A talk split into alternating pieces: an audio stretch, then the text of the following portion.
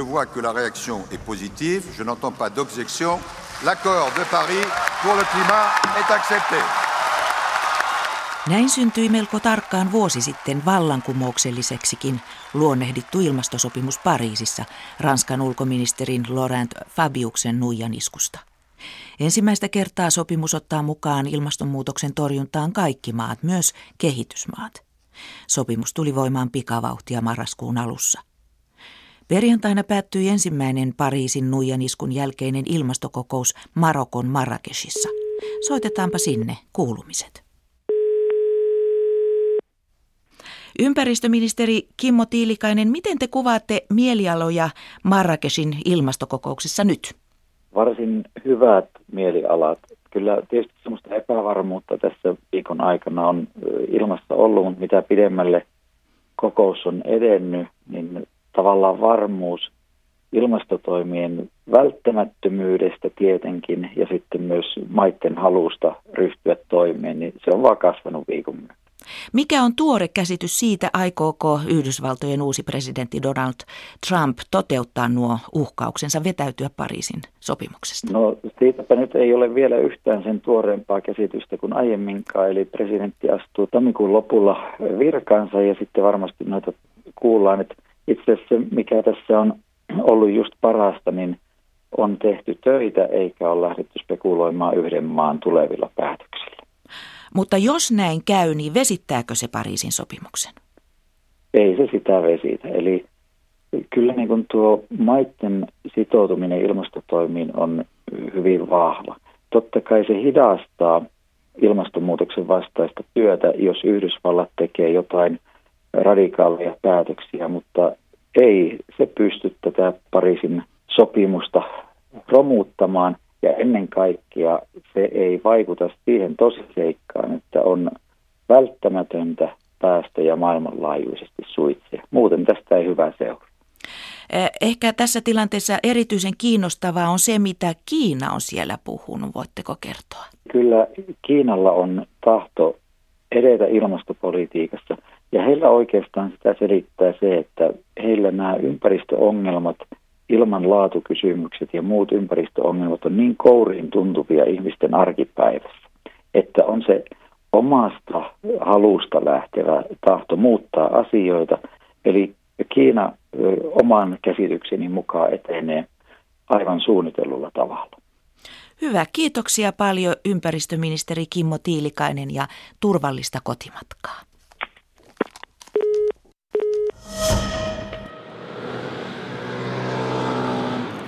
On sanottu, että Yhdysvaltojen vaalien suurin voittaja on hiiliteollisuus.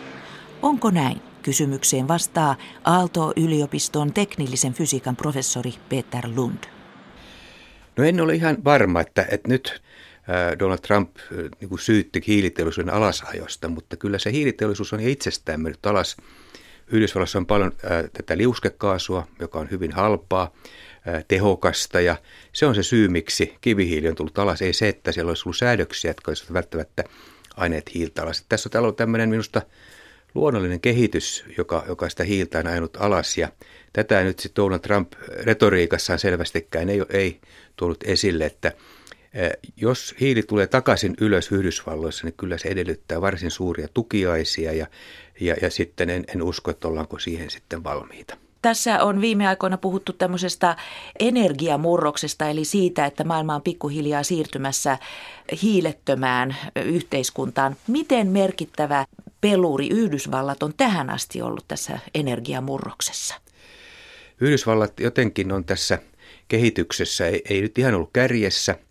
Nähdäänkö liittovaltiotasolla osavaltiot ovat olleet hyvin aktiivisia. Kyllä tässä tavallaan kehitys on ollut se, että Eurooppahan tätä on vetänyt – viimeiseen ehkä tämän vuosituhannen alkuun mennessä ja nyt sitten aloite siirtyy paljon Aasiaan, eli Intia, Kiina näkyy siellä. Ja miten Yhdysvallat tähän asemoituu nyt sitten uuden presidentin myötä, niin, niin saadaan nähdä, mutta että kehitys menee vahvasti eteenpäin ja Yhdysvallat toki on siellä kärjessä, mutta selvästi äh, tavallaan ei, ei mene sen liittovaltion politiikan mukana, vaan siellä tulee kansalaisaloitteita osavaltiot tekevät paljon ja ikään kuin ne päätökset siirtyy sinne paljon alemmalle tasolle kuin sitten ihan siellä korkealla, korkealla valkoisessa talossa. Ja miten suuri voima tämä itse teollisuus mahdollisesti on, yritykset? Kyllä Yhdysvallassa ilman muuta teollisuudessa, jos ajatellaan työpaikkoja, jos aurinkoenergiassa on enemmän työpaikkaa kuin öljyteollisuudessa. Ja, ja, ja tätä kautta en, en usko, että tällaista yhtäkkistä keikausta tulee, että ajetaan joku teollisuus alas, jotta sitten öljy pääsisi vaikka ylös tai kivihiili. Et, et Yhdysvallat kyllä varmasti ymmärtää tämän bisneksen merkityksen ja erityisesti tuleva presidentti Trump, joka on tällainen bisnismies, niin luulisi, että hän ymmärtää, että, että energiamurroksesta on kysymys myös uudesta liiketoiminnasta, jossa ei voi niin jättäytyä pois. Mutta että tosiaan nähtäväksi jää, miten Yhdysvallat asemoituu nyt tässä uudessa tilanteessa, mutta näin globaalisti katsottuna kyllä nimenomaan nämä liiketoimintamahdollisuudet on se ensimmäinen tavallaan hyöty, mikä maille tulee, kun he satsaavat tähän uuteen tekniikkaan. Ja, ja tästä en usko, että Yhdysvallat ne kyllä jättäytyy tästä kehityksestä pois, vaikka olisi kuka presidenttinä. Hmm. No entä sitten kuinka suuri merkitys sillä on, että Trump valitsi tämän ympäristöviraston johtoon tämmöisen hyvin konservatiivisen ilmastoskeptikon, eli tämän Myron Ebellin? Tosiaan Myron Ebel – hänellä on hyvin vahvat taustat myös kuin Exxonin puolella. Exxon on hyvin konservatiivinen öljyyhtiö, joka on, on tukenut kaikkia näitä ilmastoskeptikkoja ja varsin huonomainen yhtiö, voidaan sanoa näin. Ja, ja hän tulee sieltä tosiaan äh, Yhdysvaltain ympäristövirastoon sitten tekemään tämän muutoksen siitä Obaman hallinnosta nyt sitten Trumpin hallintoon. Ja, ja, ja näkisin, että siellä varmasti kyllä äh, sitten joitakin säännöksiä saadaan muuttaa. Nyt täytyy muistaa, että tässä ilmastonmuutoksessahan niin ei, eihän kongressi ole hyväksynyt mitään lainsäädäntöä. Presidentti Obama on joutunut käyttämään presidentin valtaoikeuksia, vetoa, direktiivejä, eli ohittamaan itse asiassa kongressi jatkuvasti tässä ilmastonmuutoksessa. Ja, ja tätä kautta niin, niin ehkä niitä säädöksiä nyt sitten puretaan. Toisaalta myös puhutaan, että energiaministeriön osalta hyvin konservatiivi Sarah Palin, Palin tulisi nyt sitten, sitten energiaministeriön johto, joka, joka viittaisi siihen, että tämä öljy – arktinen öljy esimerkiksi haluttaisiin mukaan. Eli mä näkisin, että öljyteollisuus pikemminkin kuin kivihiiliteollisuus saattaa nousta sitten tämän, heidän kautta. Että sallitaan sitten tosiaan öljynporaus siellä hyvin niin kuin, ympäristön kannalta herkillä alueilla ja Yhdysvallat tähän niin öljy, öljyä alkaa pumppaamaan Floridan rannikolta aina tuonne, tuonne Alaskaan arktisella alueella. Samalla kun maailmalla jännitetään, aikooko Yhdysvallat irtautua Pariisin ilmastosopimuksesta, ilmastopolitiikan uudet johtajat ovat nousemassa Aasiasta, sanoo professori Lund. Sen tie, mikä Kiina ottaa nyt, tai Intia, niin, niin se kyllä vetää muutkin maat mukana. Nyt nähdään, että Kiina ja Intia rakentavat valtavasti uusiutuvaa energiaa, tehostavat energiatuotantoaan ja pyrkivät pääsemään tästä hiiliaddiktiosta, riippuvuudesta pois – ja, ja tämä, tämä kyllä ilman muuta sitten vetää muutakin maailmaa. Että tässä jollain tavalla ehkä tapahtuu tällainen viestikapulan antaminen seuraavalle, seuraavalle juokselle ja se juoksija sitten on, on varmaan nyt sitten Aasia. Maailman suurin saastuttaja Kiina on vakuuttanut sitoutumistaan ilmastosopimukseen. Aasian kirjeenvaihtajamme Mika Mäkeläinen tapasi Tianjinissa Pekingin lähellä aurinkosähköalan yritysjohtajan, joka uskoo aurinkoenergian tulevaisuuteen Kiinassa, mutta ei aivan ilman valtion tukea. Pekingissä aurinkoinen talvipäivä ei aina olekaan kovin aurinkoinen. Periaatteessa aurinko täällä kyllä paistaa, mutta savusumun takaa pilkottaa vain heikosti oranssivärinen pallo. Kiinalla on kuitenkin resepti savusumun häätämiseen – vähemmän hiiltä ja enemmän aurinkoa, kun sitä sähköä on kuitenkin jostain tehtävä. Aurinkosähköä rakennetaan Kiinassa nyt todella huimaa vauhtia. Alkuvuoden mittaan kapasiteettia valmistui yhdeksässä kuukaudessa 27 000 megawattia, yli tuplasti enemmän kuin viime vuonna samaan aikaan. Kuinka paljon se sitten oikein on? Jos otetaan mittatikuksi kaikki Suomessa käytössä oleva aurinkosähkö, niin Kiinassa otettiin joka päivä käyttöön melkein 10 kertaa enemmän aurinkosähköä. Siis joka päivä aurinkosähkökapasiteetin määrä Kiinassa kasvoi lähes 10 Suomen verran. Eteläisessä Hunanin maakunnassa aurinkopaneeleita valmistuu ennätystahtiin. Tehdas kuuluu Xingye tai Yangneng nimiselle firmalle, joka tunnetaan ulkomailla nimellä Xingye Solar. Hongkongin pörssiin listattu parin tuhannen työntekijän yritys on ainakin omasta mielestään Kiinan eturivin firmoja aurinkosähkön tuotekehityksessä. 我们更大的优势应该是在我们是在做系统。 Meidän etumme on se, että tuotamme kokonaisia järjestelmiä. Jotkut alan yrityksistä tuottavat vain aurinkopaneeleita, vähän niin kuin tietokonefirma rakentaisi vain emolevyjä. Näin selittää Singis Solarin Tianjinin tytäryhtiön toimitusjohtaja Tong Wei. Tongin firma aloitti tuotannon vasta viisi vuotta sitten. Nyt sen liikevaihto on 700 miljoonaa euroa vuodessa ja tulos reilusti voitollinen. Tällainen kasvu ei olisi ollut mahdollista ilman valtion tukea Tong kehuukin estoitta Kiinan valtiota kaukonäköisyydestä.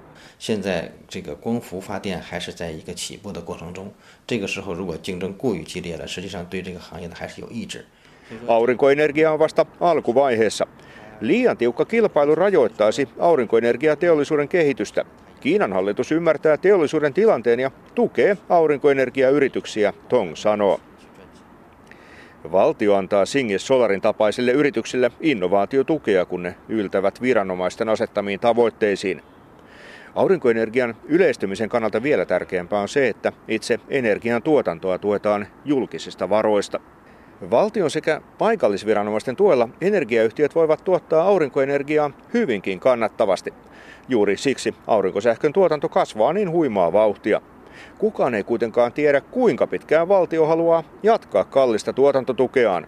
Nyt on jo kaavailtu, että ensi vuonna tuki putoaisi ainakin neljänneksen. Voimayhtiöt joutuvat siis sijoittamaan tulevaisuuteen osin sokkona. Lopullinen tähtäin on 7-8 vuoden päässä. Silloin Kiinan viranomaiset uskovat, että aurinkosähkö on hinnaltaan täysin kilpailukykyistä muuhun sähkön tuotantoon verrattuna. Silloin tukia ei ainakaan enää tarvita. Singin Solar-yhtiön Tonguo Wei on hiukan epävarmempi. 刚才其实我说十年的，这也是我是在瞎猜，因为我也不知道他们可能。Veikkaisin, että kymmenen vuoden päästä, mutta se on pelkkä arvaus. Tutkijat tekevät työtään, mutta milloin teknisiä läpimurtoja tapahtuu, se on onnenkauppaa, Tong sanoo. Spekulointi valtion tukiaisten haalimiseksi on kirittänyt Kiinan aurinkoenergiamarkkinoita tänä vuonna huimaan kasvuun. Kun tukea leikattiin heinäkuun alussa, vähenivät myös uudet sijoitukset. Kiinalaisten aurinkopaneelien massatuotanto laskee hintoja kaikkialla maailmassa. Samalla kun kiinalaiset kiittävät valtiota tukiaisista, EUta ja Yhdysvaltoja se närästää. Tong ymmärtää purnauksen oikein hyvin. 那么这样当然就不利于它当地的它这一个行业的发展。就像说我们可能国家 Halpa tuonti haittaa alan teollisuuden kehitystä heidän omissa maissaan. Ihan samalla tavalla Kiina on asettanut korkeita tulleja Yhdysvalloista tuoduille autoille. Kiinassa BMW voi maksaa tuplasti enemmän kuin sama auto Saksassa tai Yhdysvalloissa. Mutta ilman korkeita tulleja meillä ei olisi nykyisiä omia autonvalmistajia, Tong sanoo. Tongin yritys vie aurinkosähköjärjestelmiä seitsemään eri maahan, mutta kiinalaiset tuottajat eivät siis tunnu olevan moksiskaan siitä, jos ovet muun maailman markkinoille pysyvät vain niukasti auki. Omankin maan markkinat tuntuvat rajattomilta. Tässä tilanteessa Trumpin valinta Yhdysvaltain presidentiksi ei Kiinaa hetkauta. Kiina on tiensä valinnut ja se aikoo satsata uusiutuvaan energiaan siitä riippumatta, mitä muut tekevät, koska pidemmän päälle Kiina pitää sitä taloudellisesti järkevänä. Vaikka Trumpin Yhdysvallat vetäytyisi Pariisin ilmastosopimuksesta, se ei Tongin mielestä muuttaisi juuri mitään. Sen vaikutukset ovat vain väliaikaisia. Yhdysvallat voi vaikuttaa alan näkymiin jonkin verran, mutta eipä ratkaisevasti, Tong sanoo. Samalla kun Kiinan sijoitukset uusiutuvaan energiaan kasvavat ja ilmansaasteita yritetään muutenkin vähentää, niin lähivuosina Pekingissä auringon pitäisi paistaa entistä kirkkaammin. Toimittajana Kiinassa oli Mika Mäkeläinen.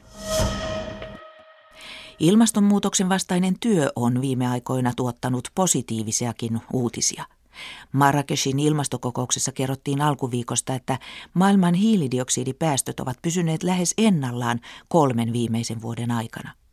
Päästöt ovat kasvaneet vuositasolla 0,2 prosenttia, vaikka maailmantalouden kasvu on ollut yli 3 prosenttia. Silti ilmaston lämpenemistä aiheuttavien kaasujen pitoisuus ilmakehässä on kaiken aikaa noussut ja maapallon keskilämpötila on jo 1,2 astetta korkeampi kuin esiteollisella ajalla. Aalto-yliopiston professori Peter Lund. Mä katsoisin kyllä päästöjä, päästömäärää, paljonko hiilidioksidia menee tuonne ilmakehään. Se on sellainen niin kuin yleinen mittari. Mutta sitten jos mennään vähän katsomaan tarkemmin, että onko tässä toivoa lainkaan, niin kyllä sitten esimerkiksi uusiutuvan energian investoinnit suhteessa kaikkiin energiainvestointiin kertoo meille vähän sitä kehityksen suuntaa, että minne päin kehitys on kääntymässä. Että ja miltä se näyttää? Se näyttää positiiviselta. Että jos ajatellaan Euroopassakin vaikkapa nyt sitten sähköinvestointeja, niin siellä 75-80 prosenttia kaikista investoinnista liittyy puhtaaseen uusiutuvaan energiaan. Ja Yhdysvalloissa myös merkittävä, taitaa olla puolet Yhdysvalloissa uusista investoista menee kuitenkin aurinkoenergiaan ja tuulienergiaan. Että, että tätä kautta tämä, tavallaan missä me nyt olemme ja missä meidän päästömme nyt ovat, ovat ikään kuin menneisyyden tavallaan tuloksia, mitä, minkälaisia investointeja tein menneisyydessä. Mutta nyt jos katsotaan se vuoteen 2050, joka on se tärkeä virstaanpylväs, niin se mitä me nyt tehdään on ihan keskeisen tärkeää. Ja tässä minusta on kyllä positiivinen kehitys, että kehitys on, on muuttumassa, mutta ennen kuin se rupeaa näkymään niissä globaaleissa päästöissä tämä uusi investointiaalto, niin tässä menee vuosikymmeniä. Mutta voidaanko nyt jo puhua energiamurroksesta?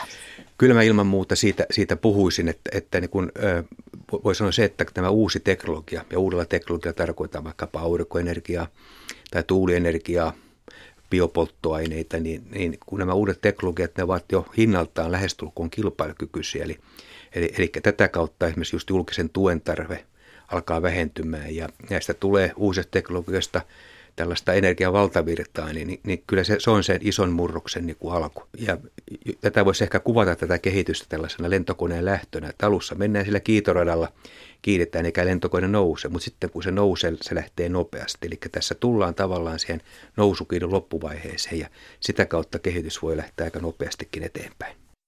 Yksi nopean kehityksen maista on Ranska, joka pyrkii panostamaan sähköiseen liikenteeseen ilmastotalkoiden nimissä. Sähköautot yleistyvät valtion tukemina ja julkisessa liikenteessä kokeillaan päästöttömiä robottibusseja. Lionilainen startup-yhtiö on tehnyt sähköbusseista menestyvän vientituotteen, kertoo Annastiina Heikkilä Lionista. Itä-Ranskassa Lyonissa pääsee nykyään liikkumaan ilman kuljettajaa kulkevalla sähköbussilla. Pienten robottibussien käyttöä kokeillaan kaupungissa vuoden ajan eli ensi syksyyn asti. Mariet ja Jaan kulkivat robottibussilla puolentoista kilometrin matkan ostoskeskuksesta museoon. C'est sympathique, euh, un peu lent. On a appris pas mal de choses, c'est cool. En plus des véhicules 100% électriques, donc euh, c'est bon pour la planète. Robottibussi on sympaattinen, vaikkakin aika hidas. Mutta matka sujui mukavasti ja ennen kaikkea ympäristöystävällisesti, nuori pari totesi. Kuljettajan puute ei tunnu häiritsevän. On fait confiance à la technologie. Je préfère qu'il n'y ait pas de conducteur plutôt qu'un conducteur qui a tapé un peu au Beaujolais avant. Valitse mieluummin bussin ilman kuljettajaa kuin kuljettajan, joka on juonut liikaa Beaujolais Nouveau viiniä, nauroi lionilainen Aleksis. Kokeiluvaiheessa bussin kyydissä on mukana eräänlainen valvoja, joka vastailee ihmisten kysymyksiin ja katsoo, ettei kukaan innostu tekemään mitään typerää. Tehtävää hoitava Olivier kertoo, että bussin kyydissä matkaa päivittäin parisataa ihmistä. Il y a des capteurs en fait qui vont détecter une présence qui voit à peu près à 100 mètres. Robottibussissa on anturit, jotka havaitsevat kaikki esteet tosi tehokkaasti. Ongelmia ovat aiheuttaneet lähinnä väärin pysäköidyt autot, hän sanoo. Ilmastoystävälliset robottibussit ovat samalla Ranskan uusi vientituote. Bussit ovat lionilaisen Navia-nimisen startup-yrityksen kehittelemiä ja niitä viedään nyt vauhdilla maailmalle. Aujourd'hui, ce sont des, des premières que l'on réalise dans le monde. On, va, on transporte à date euh, plus de 2000 personnes par jour. On fait 1200 km par jour. On est sur les cinq continents. Robottibusseissamme matkustaa joka päivä yli 2000 ihmistä viidellä eri mantereella. Työ on kuitenkin vasta ihan alussa. Tekniikka tulee kehittymään ja markkinat kasvamaan voimakkaasti, etenkin seuraavien viiden vuoden aikana, Navian myyntijohtaja Andri Koroon uskoo. Myös Ranska itse pyrkii siirtymään vauhdilla ilmastoystävälliseen teknologiaan niin julkisen kuin henkilöliikenteenkin osalta. Ranskassa liikennöi tällä hetkellä yli 100 000 sähköautoa ja hallitus pyrkii vauhdittamaan kehitystä korottamalla entisestään sähköauton ostajille maksettavia korvauksia. Erityisen nopeaa kehitys on ollut kaksipyöräisissä. Ranskassa rekisteröityjen sähköisten moottoripyörien ja skoottereiden määrä on kaksinkertaistunut viime vuodesta. Ensi vuodelle odotetaan todellista ryntäystä, kun jokaiselle sähköskootterin ostajalle maksetaan tuhannen euron ympäristöbonus.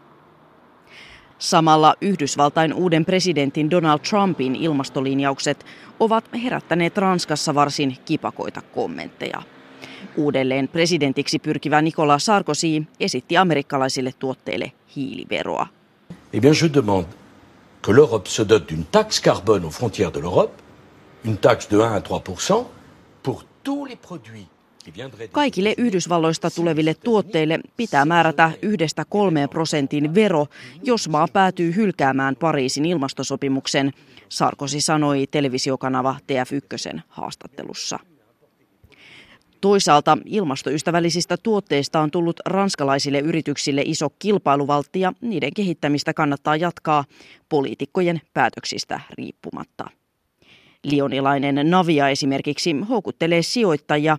Yhtiö sai vastikään 30 miljoonan dollarin suuruisen rahoituspotin ja valmistelee uusia projekteja muun muassa Singaporeen, Yhdysvaltoihin ja Persialahden öljymaihin.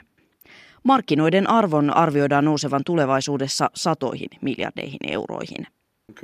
Les batteries vont, vont énormément s'améliorer, les lidars s'améliorent. En fait, plus le marché de l'automobile ou du transport va vers ces nouvelles technologies et vers la technologie de... Kyseessä on eräänlainen positiivinen kehä.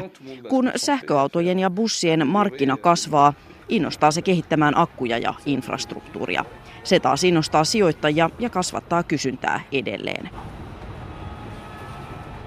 Professori Lund, muutama sana Suomen energiapolitiikasta. Sähköautot ovat tulleet Suomeen todella hitaasti. Niitä ei juuri lainkaan ole vieläkään. Mistä tämä johtuu?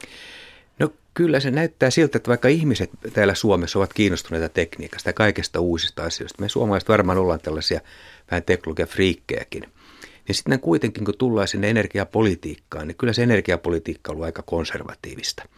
Ja me satsaamme pääosin niin vähän vanhoihin teknologiin, semmoisen koettuun vanhaan satsaaminen on, on niin tyypillistä meidän energiapolitiikassa. Katsotaan, niin ydinvoima Vaikkapa ydinvoima tai sitten turpeeseen satsataan. Meillä on turpeelle jopa syöttötariffit olemassa ja, ja sit, sitten tavallaan ne teknologiset ratkaisut on vähän sellaisia vanhahtavia. Että, että tässä voisi niin toivoa, että otettaisiin vähän sellaista – en, en sanoisi välttämättä etunojaa, mutta, mutta selvästi visiota tulevaisuuteen. Ja, ja silloin nämä uudet teknologiat, onko se sähköautoja, onko se akkuvarasto, onko se aurinkoenergiaa, niin ne tulisi vähän enemmän nyt sitten käyttöön. Ja tätä kautta myös sellaiset järkevät sovellukset näistä teknologioista lähtisivät liikkeelle. Maailma muuttuu kovaa vauhtia. Sähköautot on tulossa, aurinkoenergia on tulossa, tuuli on tulossa, energian tehostaminen on tärkeää investoinnit tässä puhtaan energian alueella tulee olemaan tuhansia miljardia tulevina vuosina. Me puhutaan valtavista summista ja voittajia ovat tosiaan ne, jotka pääsevät tarttumaan siihen teknologiaan pystyvät myymään muille. Sitten vähän häviää, ovat varmasti ne, jotka ostavat sitä teknologiaa. Ja meidän kannattaisi nyt tässä tosiaan käyttää tätä omaa energiapolitiikkaa myös semmoisena vipuna, että, että me saataisiin saataisiin tätä suomalaista teknologiaa myös maailmaan sanoi uutta teknologiaa tutkiva Aalto-yliopiston professori Peter Lund. Ja maailmanpolitiikan arkipäivää palaa ääneen jälleen viikon kuluttua.